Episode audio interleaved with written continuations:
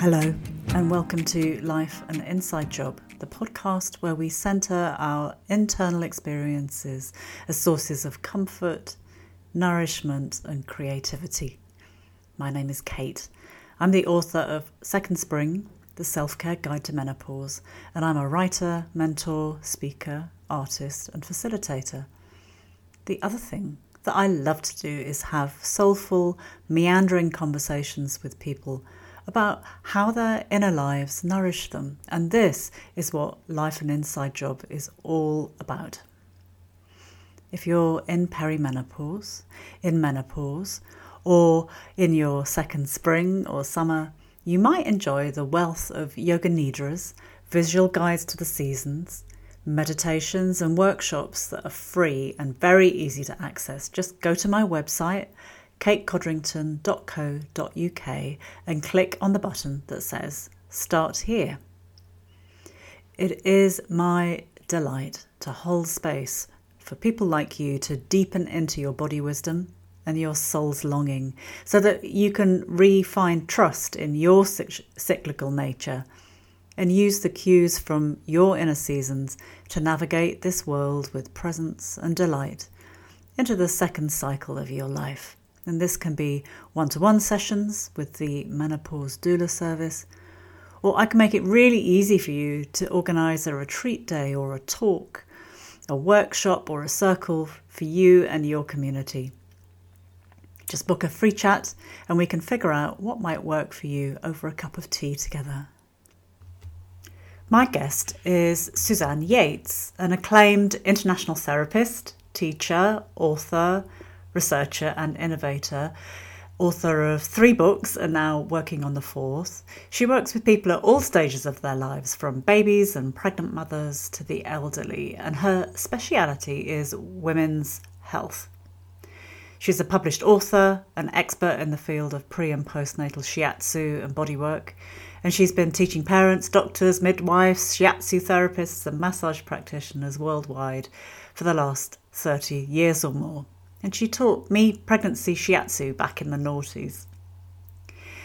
And in this episode, Suzanne shares with us the Chinese medicine view of menopause and a totally different and positive narrative about aging.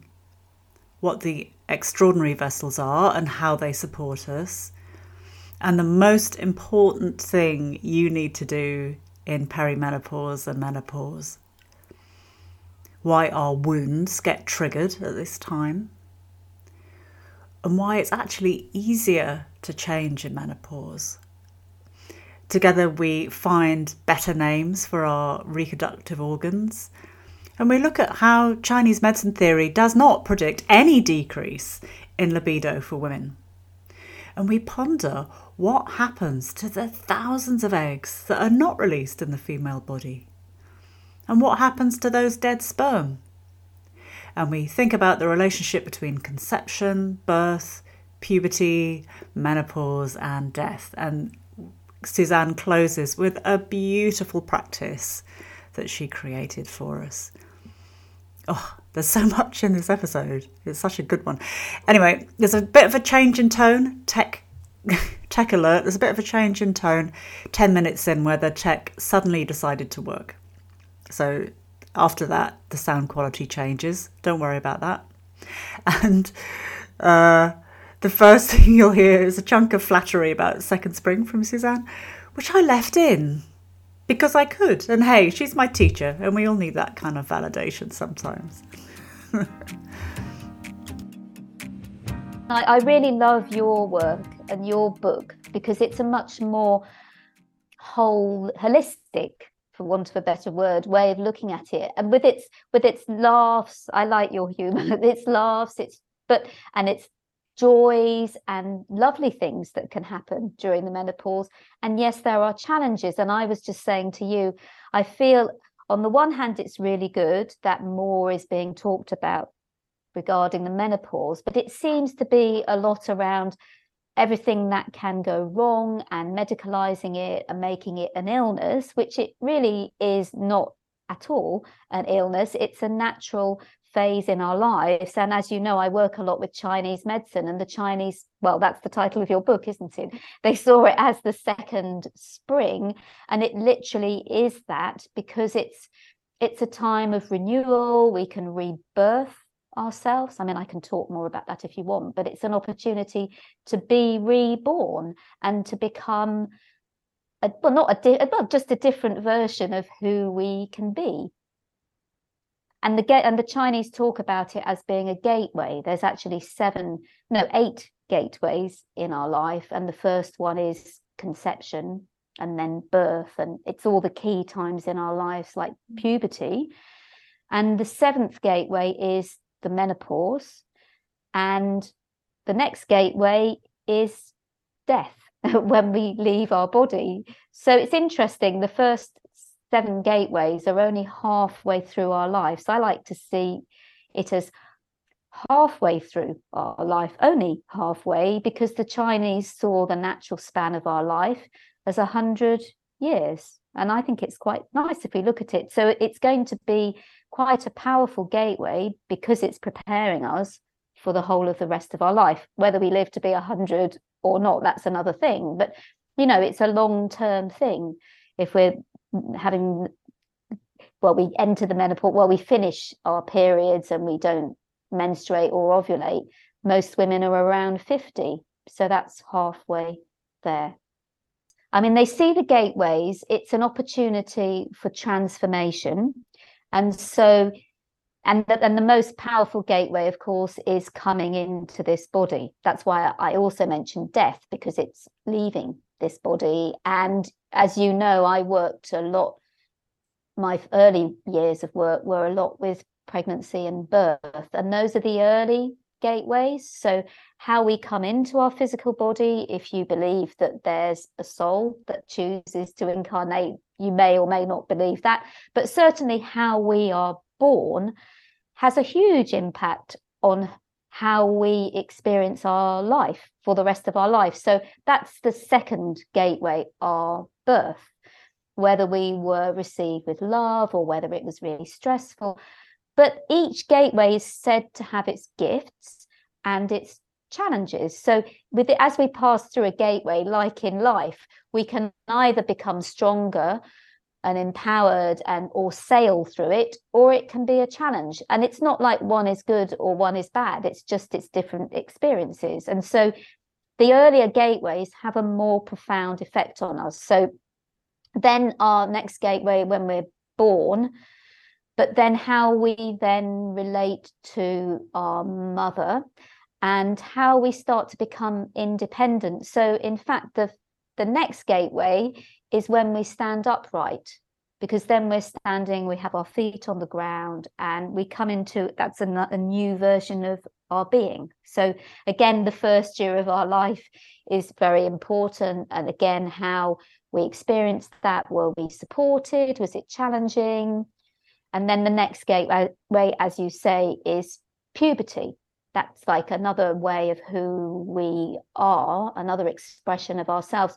When we have much more of an opportunity to break family any well let go of anything within our family history but not necessarily. I mean puberty as as we know and a lot is now being talked about puberty and our basic core identity it's a challenging a challenging time. So that's the first gateway where there's hormonal changes in our body. But again it's an opportunity and it can be a really challenging time. And I think puberty is a challenging time for most people, isn't it? I mean, the ancient Chinese didn't, it wasn't quite lived in the same way in ancient China, but it, it's a, still a challenging time when we come into our adult being.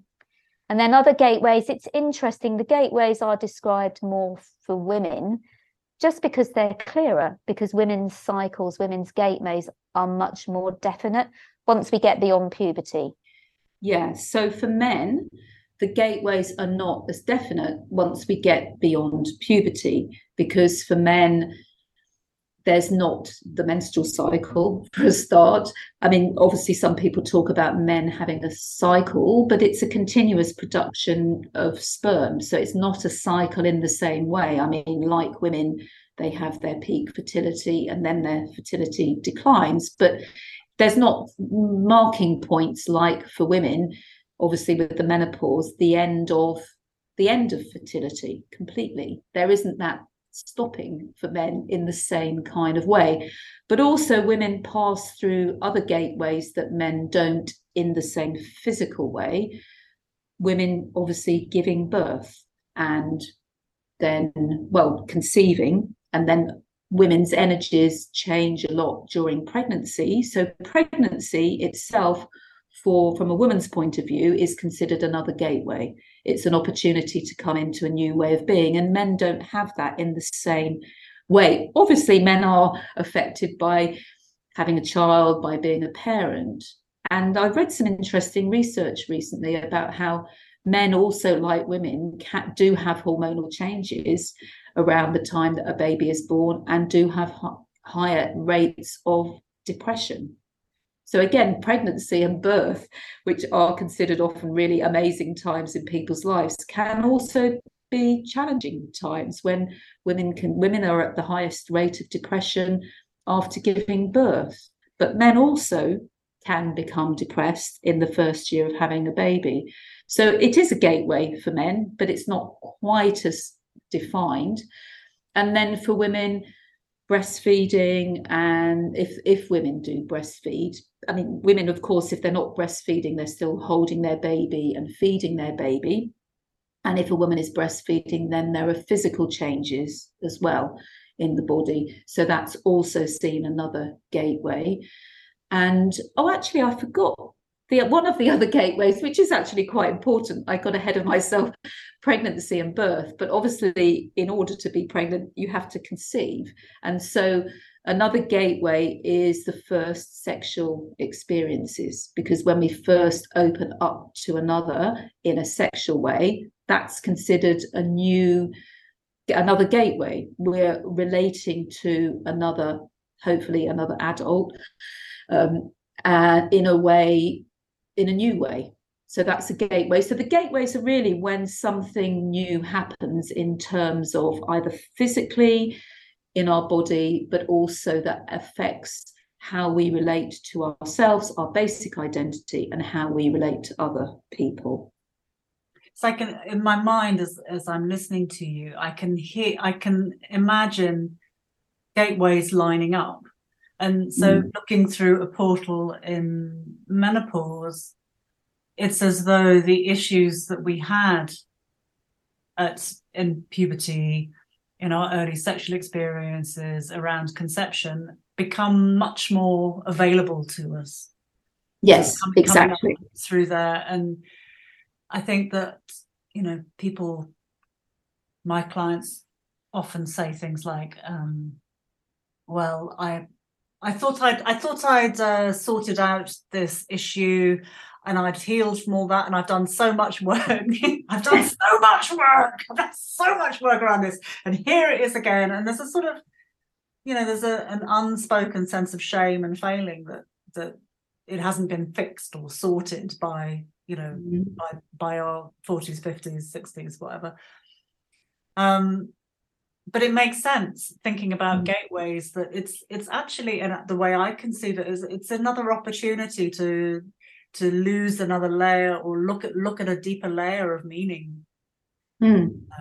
That's a, yeah, that's a really beautiful way of describing it, and that's totally what it's like. And I mean, yes, things we can never change the past, but we can change our relationship to the past. And I agree with you, and and I my clients, but also myself. I've often thought uh, things still come up to me even after the menopause. It's not like it stops once you've are you gone not, through. Are you not completely healed and holy, Suzanne? No, no, I'm not. You not at all?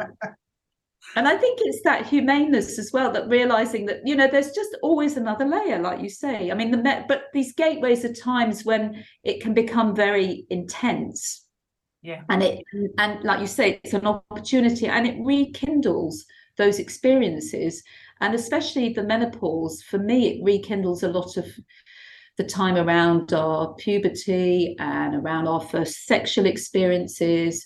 But then that puberty has tr- triggers and brings up our first relationships to our parents. I mean things like our early family relationships do impact on us for the rest of our lives. And i like you say that you can have a lot of shame. I mean i'm now i'm in my early 60s and it's like last year i had covid and covid for me illnesses also a, a considered a form of gateway brought up a whole lot of stuff that i thought ah i'm i thought i'd healed all of that. And it, it's not as in it feels as intense but I work through it quicker. But it is that those layers are always still there in some way because they're part of who we are but we're given a new opportunity to have a different kind of relationship with them and to not feel ashamed of it. I agree with you. I think a lot of people do feel, yeah, but I should have dealt with that already. Why is my my relationship with my mother still an issue? My mum died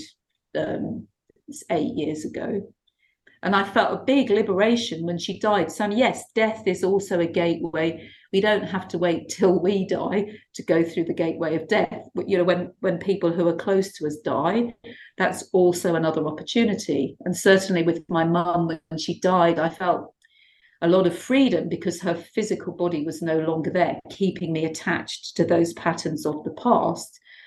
But there's still the memory of all of that within my body.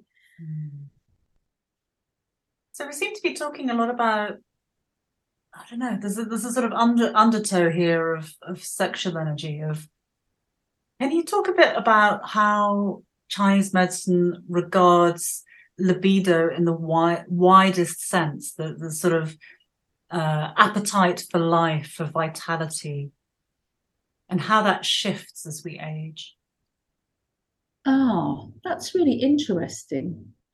Um, they because more yeah i'm trying to think of the best way of answering that. I mean they do see puberty and the gateway of sexuality is obviously very linked with puberty that we're awakening our sexual organs in a different way. We're having different feelings and sensations. And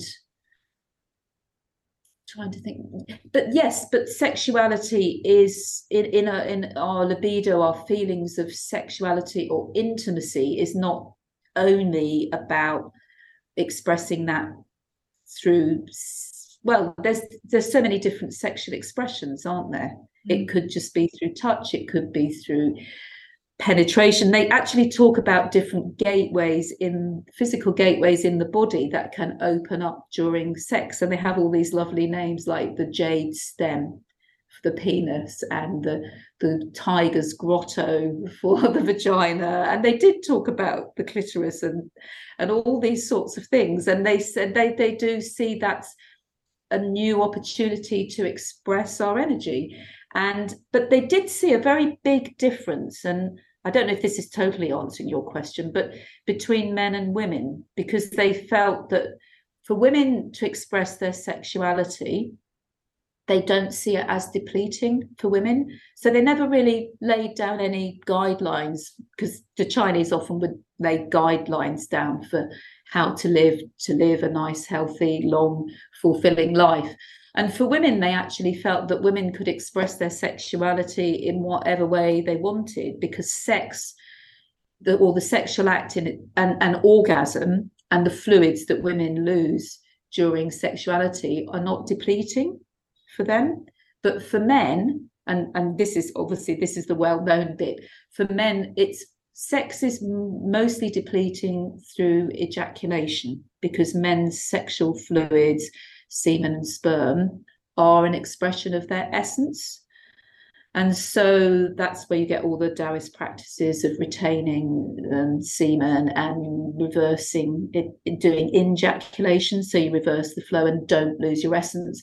And so the Chinese, definitely, I suppose, in terms of men, you could say they had yes, their sexuality was more linked to the gateways and to the ages. And so men in terms of how much sex they had, especially with ejaculation. It was very well, very prescribed. There were guidelines depending on your age and depending on your state of health. And the older you were and the less well you were, then you sexuality was not to be expressed so much through ejaculation.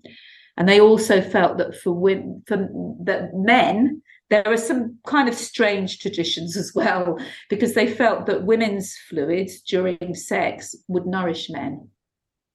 And so they felt that it was important for men to receive fluids from women. So that's quite interesting. But they also see sexuality, or they, they, I suppose you could say, see it as an awakening of our sexual organs in a different way. But sexual organs or reproductive organs, I'm never sure which how to call them, but the Chinese have lovely names for them, which are our palaces.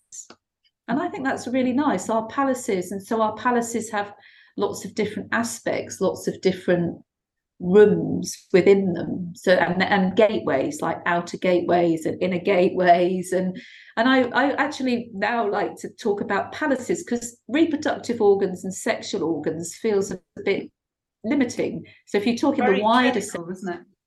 Very clinical. And it's like why don't we have nicer words like the chinese did? Yeah, i think jane um, what's the name? Jane oh god jane hardwicke collins uh, had a campaign to reclaim the names for women's organs, and because so many of them are named named after men or patriots and patriarchal symbols. Yeah, After I'll have to chase that down and see how that went. But I think I think there was some beautiful there was some beautiful renaming going on there.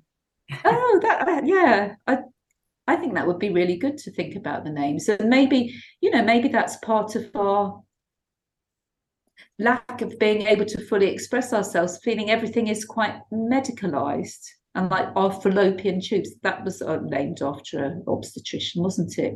Mm-hmm. And our ovaries, and even our uterus. Yeah, to have like more poetic names. So I like to think of the ovaries more as our our inner caves, and we can travel down them through the tunnels. And and our our our eggs are like our golden seeds um, and that we can choose how we want to use them and express them yeah yeah golden. so what in your um, practice your personal practice and in what, what you teach what what um how can we nourish the seeds of our ovaries mm. because we're and, and just to be explicit we're talking about, well, I'm thinking about, I don't know what you're thinking about, I'm thinking about our creativity and our, our mm. creative fertility in the wide yeah. sense and how we can nourish our creative fertility and how we can express it. Yes. And, and for me, because of course, up, up until the menopause, we have eggs but the, the way that the Chinese explain the menopause, and I think this is a really nice way of seeing that the eggs are a part of our expression of creativity. Like you say, the seeds in our ovaries are one aspect of our creativity. And that's why many women do feel that their creativeness comes from their womb. But creativity doesn't just have to be physically creating a baby. It's it's a it's an energy that we can express in all sorts of creative ways through gardening or drawing or writing or or in our relationships with people. And so i've been looking a lot about the journey of the egg as an expression of our creative creativity. And that only so many eggs actually physically mature for ovulation like a few hundred out of several millions that we started off with when we were in the womb. And what happens to all these eggs that um, die? But die, is that really a good word? Because they transform into something else. That's how I see it now. I like to think of all these eggs just transforming into other energies within our body. sort of reintegrated back into into the ovary. Is that what happens? No, I think it's more. I think it's broader than that. They they, they get reintegrated into our body somehow, but I don't think it's necessarily limited within the ovary that they necessarily stay there. But there's actually not much written about that. I mean, if any of your listeners know more about what happens to these eggs, because all I've ever found is, well, they are reabsorbed in the body. But my I'm, just, I'm just, my mind is blown. I've never thought to ask this question before. Where does what there is stuff of that, but it's it's it's it's part of this piece where there's so much that we don't know. There's so much that we don't understand yeah. about female reproductive biology. Yeah, and where do all the dead sperm go?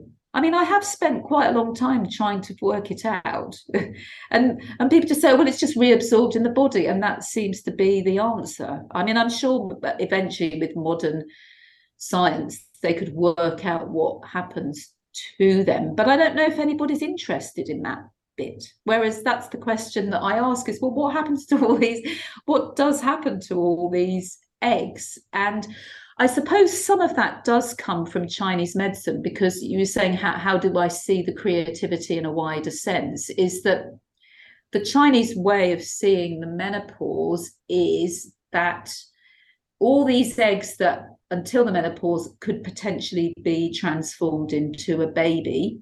But then that baby, we need to keep nourishing for nine months for it to grow and then nourish it for another at least a year quite physically and then for the rest of our life.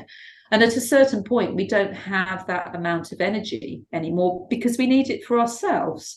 So, one of my students a few years ago said that she experienced the menopause as that she's the baby this time. And a lot of the changes in our body are actually quite similar to the first trimester of pregnancy, but this time we're the baby. So all our energies start to change and reorganize to nourish us.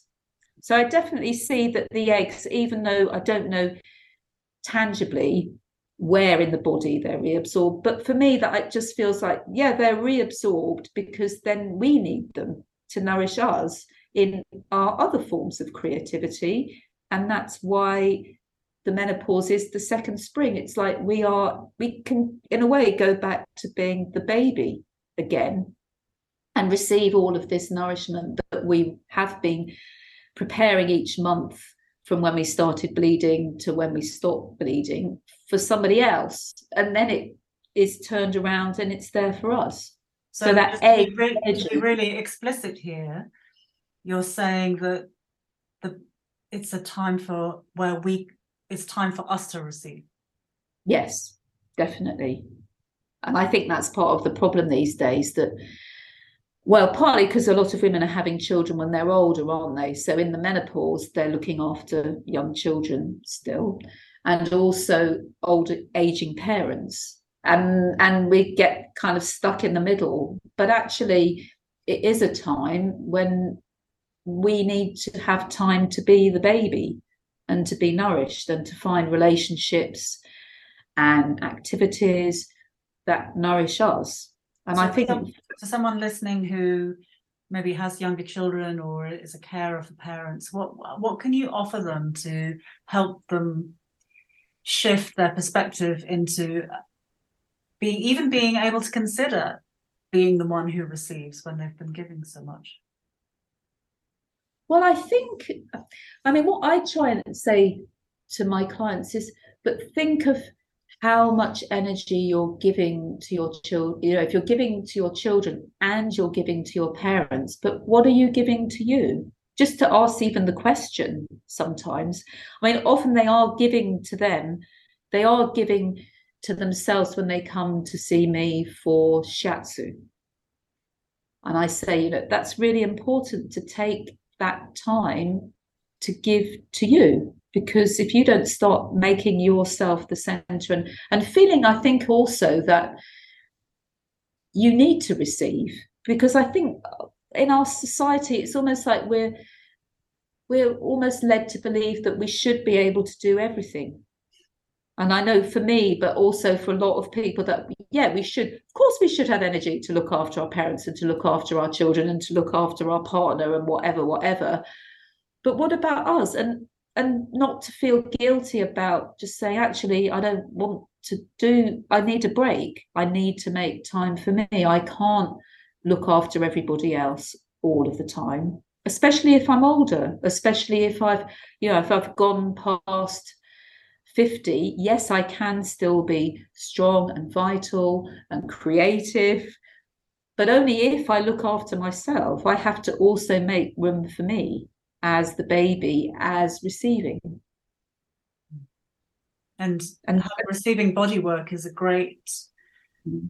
platform to practice receiving as well. Yes. I've, I've, it's something that I've received regularly for a long time, and I'm still, I still, I'm lying, and you know, I've paid for a session, and I've made the time, and I'm receiving the session, and there are still ways in which I can resist, be closed, um, get distracted, thinking about things, and basically not receiving. So my yes. my um, my focus at the moment is on how much can I let go of all that stuff and really receive mm. in these sessions because that I notice that has a direct relationship to how much I can receive in the rest of my life. Yes, you're right. Because even when people make time to receive, they're not necessarily receiving. And if they can't receive in that moment of lying down and having someone else really take care of them, yes, like you say, it does impact on the rest of their life. And that's why I feel for me, body work is a really powerful way of accessing all of this. And in terms of like, how do I work with the creativity of the the eggs? But in Chinese medicine, that's seen as an expression of our essence. And our essence is what the energy that that creates us at the moment of our conception. And it's an energy that we need to look after because we can never get more of it. You had a previous podcast recently when um, you talked, I can't remember her name now, but she was talking about kidney energy and how kidneys are really important in Chinese medicine. And the reason that they're, well, one of the reasons they're important is because it's the kidneys that store the essence. And so we really need to look after our kidneys so that we don't deplete our essence. And how how this essence is circulated in our body is through some really powerful vessels. And so when I work with people that are tired and depleted, I work with really supporting the kidneys and the extraordinary vessels. And the extraordinary vessels link the kidneys with our palaces, with our womb, with our ovaries, with our fallopian tubes, whatever we want to call them, with our eggs, or, or not our eggs that aren't in our ovaries, but in another part of our body somewhere after the menopause. And they also link us to our heart and how we feel in our heart, and also into our brain, which they saw the brain as being a very important organ kind of in the way that we do in modern science, but also our brain because it relates to how we connect with the wider space. Um, like in more people know about, say, the crown chakra or the third eye, how we can just kind of open up and go beyond our busyness and everything that's really important, like in the current moment that's taking our attention, and just let go and connect with a much bigger space and be nourished by everything around us, by nature, by space. The brain's a very important organ for connecting with space.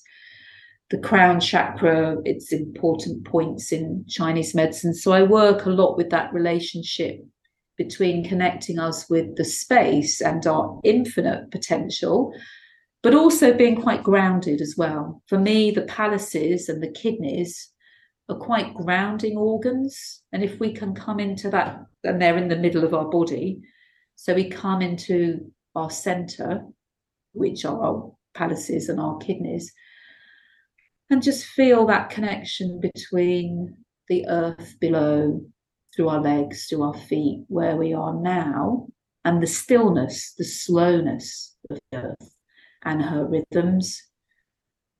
And then we can also connect up into our brain and into the space, which has a much faster paced rhythm, and how we can just really draw on that bigger support of the whole universe. That's what Chinese medicine is about for me.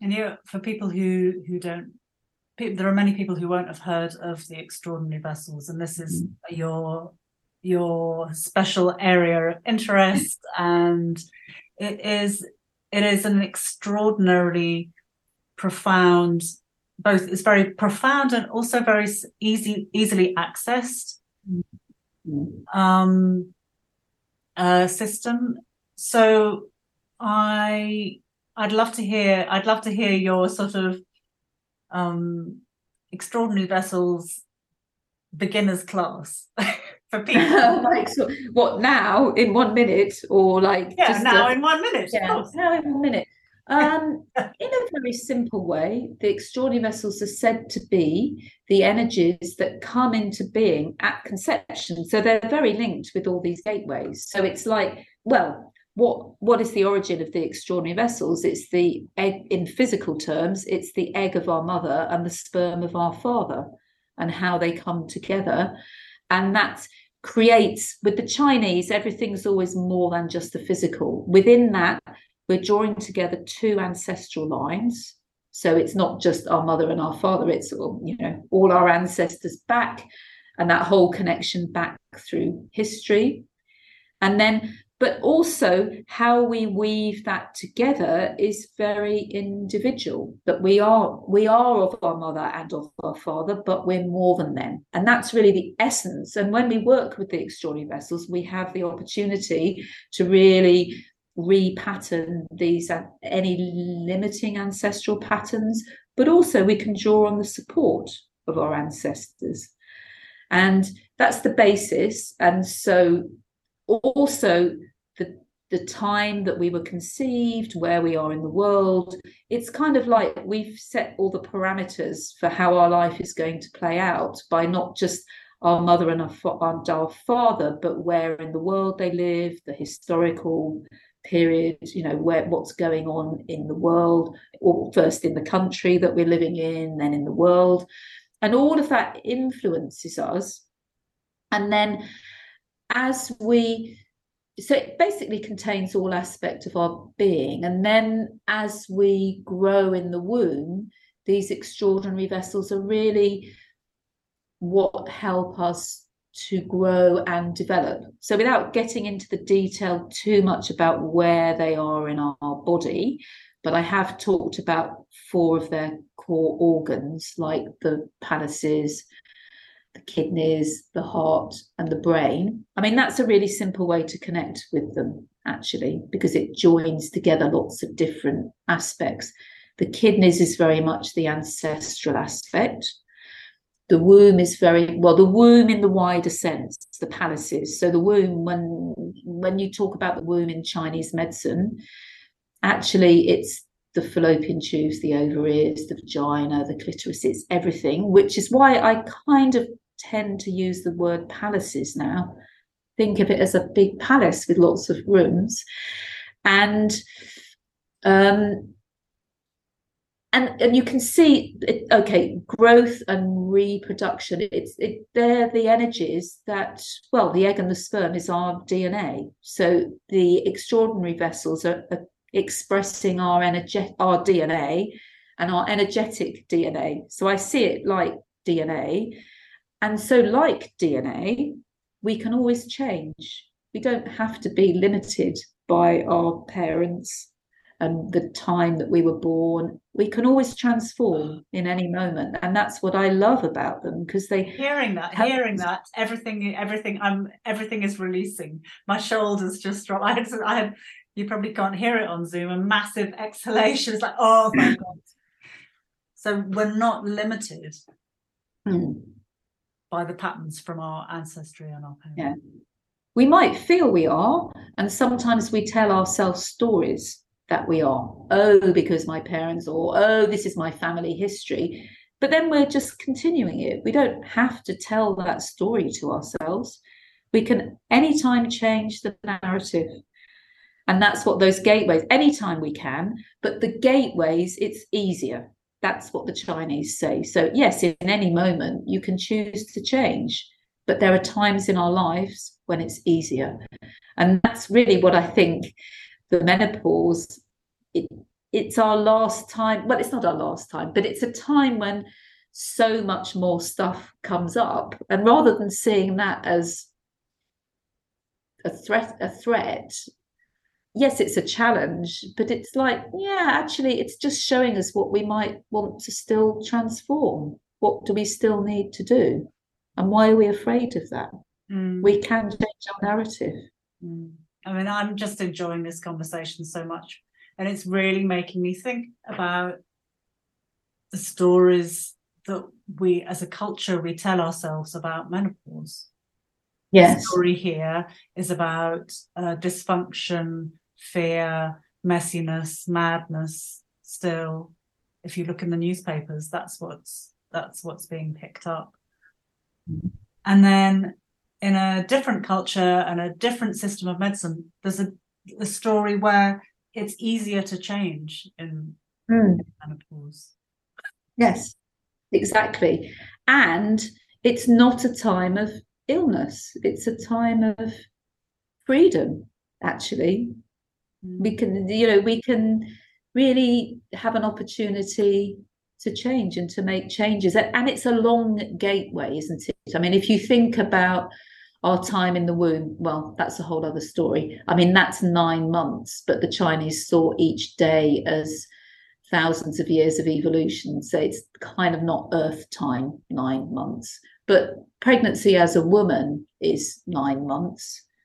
Puberty is, a, well, puberty is a few years. But you know, with, with the whole talk about perimenopause, things are starting to change. And in Chinese medicine, they say peak fertility for women is after 35 but it's all relative this is the thing in chinese medicine it's not it's not like you're infertile after 35 it's just it's your peak fertility in its physical sense but actually as things are changing you may be mature emotionally so your your emotional or your energetic maturation outweighs the physical decline of our body. But the physical decline, I think we need to remember the Chinese say, yes, our energy is declining, but if we look after our essence, so we look after our kidneys, we look after our extraordinary vessels, even when we're 100, we can be well.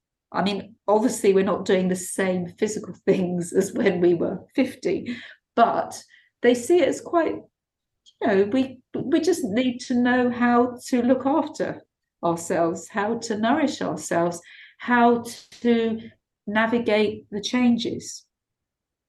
And one thing I did want to say, and I don't know how much you're aware of this, but like you say, it's about the stories that we tell ourselves. And the, the, the kind of dominant story for the menopause is we're estrogen deficient, isn't it? Like the medical thing.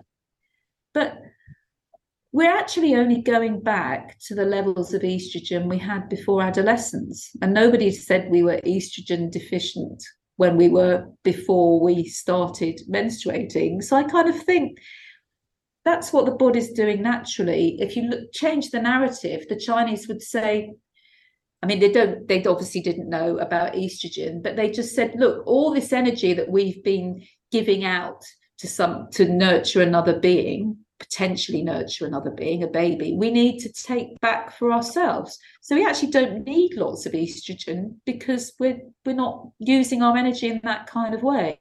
So yes, they didn't talk about estrogen deficiency, but I think firstly it's really fascinating. When I realized that we just go back to how we were before puberty, I thought, yeah, so that's kind of like a second spring, isn't it? Like we just go back. Our bodies are changing and they're meant to change that's what the bodies do naturally. Why would there be anything wrong with that? It's not a deficiency, it's our body's response to a changing situation.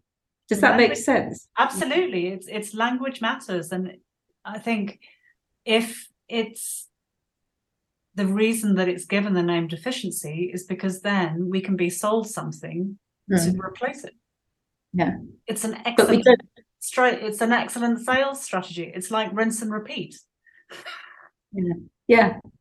But we don't we're not deficient.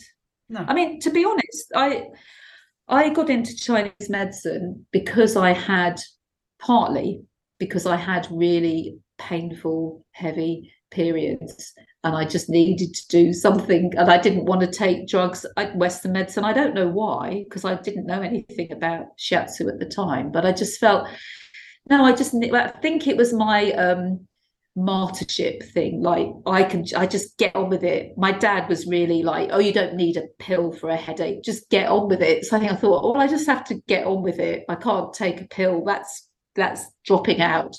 So I got into shiatsu and it really started making a difference. And by the time I got to the menopause, I've spent so many years doing Chinese medicine and doing exercise and receiving shiatsu. I, I agree, that's really important, not necessarily only shiatsu, but body work. I wasn't actually that great always at receiving it until the menopause. And then I actually for me, my main symptom of the menopause was falling off my bike and hurting my shoulder. And it was a real wake up call like, Suzanne, you're not invincible. You can't just carry on and say you can do this and this and this. You really have to look after yourself more. And ever since then, I have been much nicer to myself than I used to be. So that was my gift of the menopause, really. It did really help me to feel yeah, I do need to stop. I'm not invincible. I have to start taking care of myself and receiving. So I, I want people to know that there are loads, you've made loads of fantastic videos on YouTube to uh, with exercises and practices to support the extraordinary vessels. Um, what do they search for? Is it under Well Mother or is it under Suzanne Yates? It's actually under Well Mother. I did think about changing the name, but then I thought actually it's about mothering ourselves. Initially, uh, my work was a lot with pregnancy and birth, and that's why I, I talk often about pregnancy and birth. And that's what's helped me ask questions like what happens to the disappearing eggs and um, yeah surely these changes are a natural part of our body when we get to the menopause um, yes so I, I decided to keep the name Well Mother because it's about mothering ourselves and men and anybody can learn to mothering is a quality like a more if anyone knows about Chinese medicine, a more yin, a more nurturing, a more taking time for ourselves and loving ourselves in a particular way. So I still call my business Well Mother, but mothering ourselves and mothering the earth and looking after everything, looking after our environment as a way of looking after ourselves too. And the Chinese, yes, so that's how you can.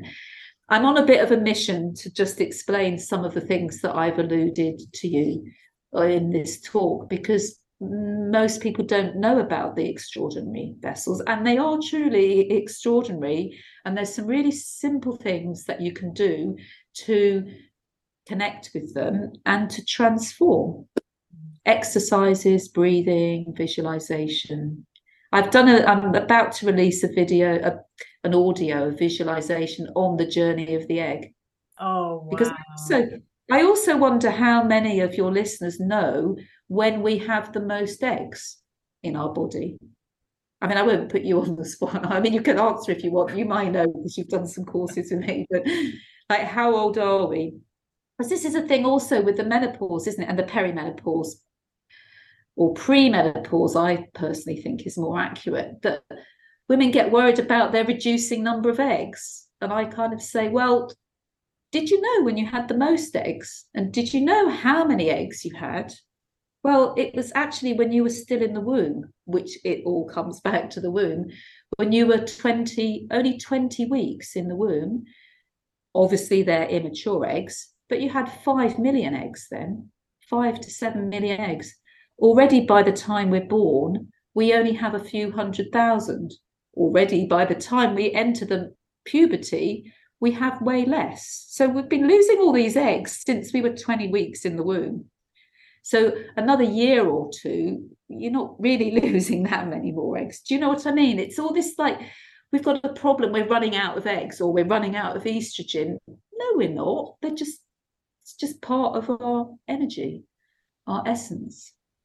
Mm. So to close, can you give me, uh, come up with a, a top tip or a practice, if you prefer, for a contented menopause? Maybe something to feed a way of feeding ourselves, of nourishing ourselves and receiving. I think a top tip. This is might sound very simple and trite, but I actually think it's the most important. Is just close your eyes and take a deep breath and allow yourself to receive whatever you need to receive in this moment. And feel where in your body you want to receive it. Maybe it's in your heart. What do you want to receive in your heart? Maybe it's in your palaces. What do you want to receive in your palaces? Maybe it's in your kidneys.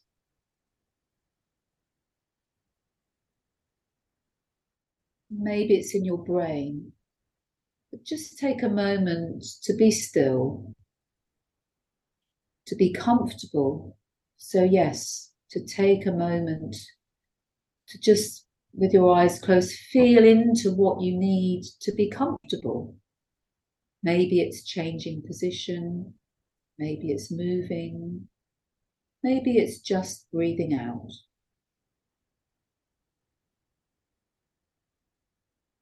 But as well as being aware of what you want to receive, to really feel that for a moment. What do you need? What do you want to receive? and allow yourself to receive whatever you need. But as well as receiving, we need to be able to let go of what we no longer need. And that's often a bit easier to do on an out breath, if that helps. But it could you earlier on said you sighed. So you might want to sigh and let go what you no longer need. You might release your jaw. You might make a sound. It could be a movement, but just take a moment to release what you no longer need. So, with each in breath, you can receive and with each out breath, you can release. But just know that you know, you know what is best for you, what you need to receive. You know what you need to release. So always come back to yourself and your wisdom and connection.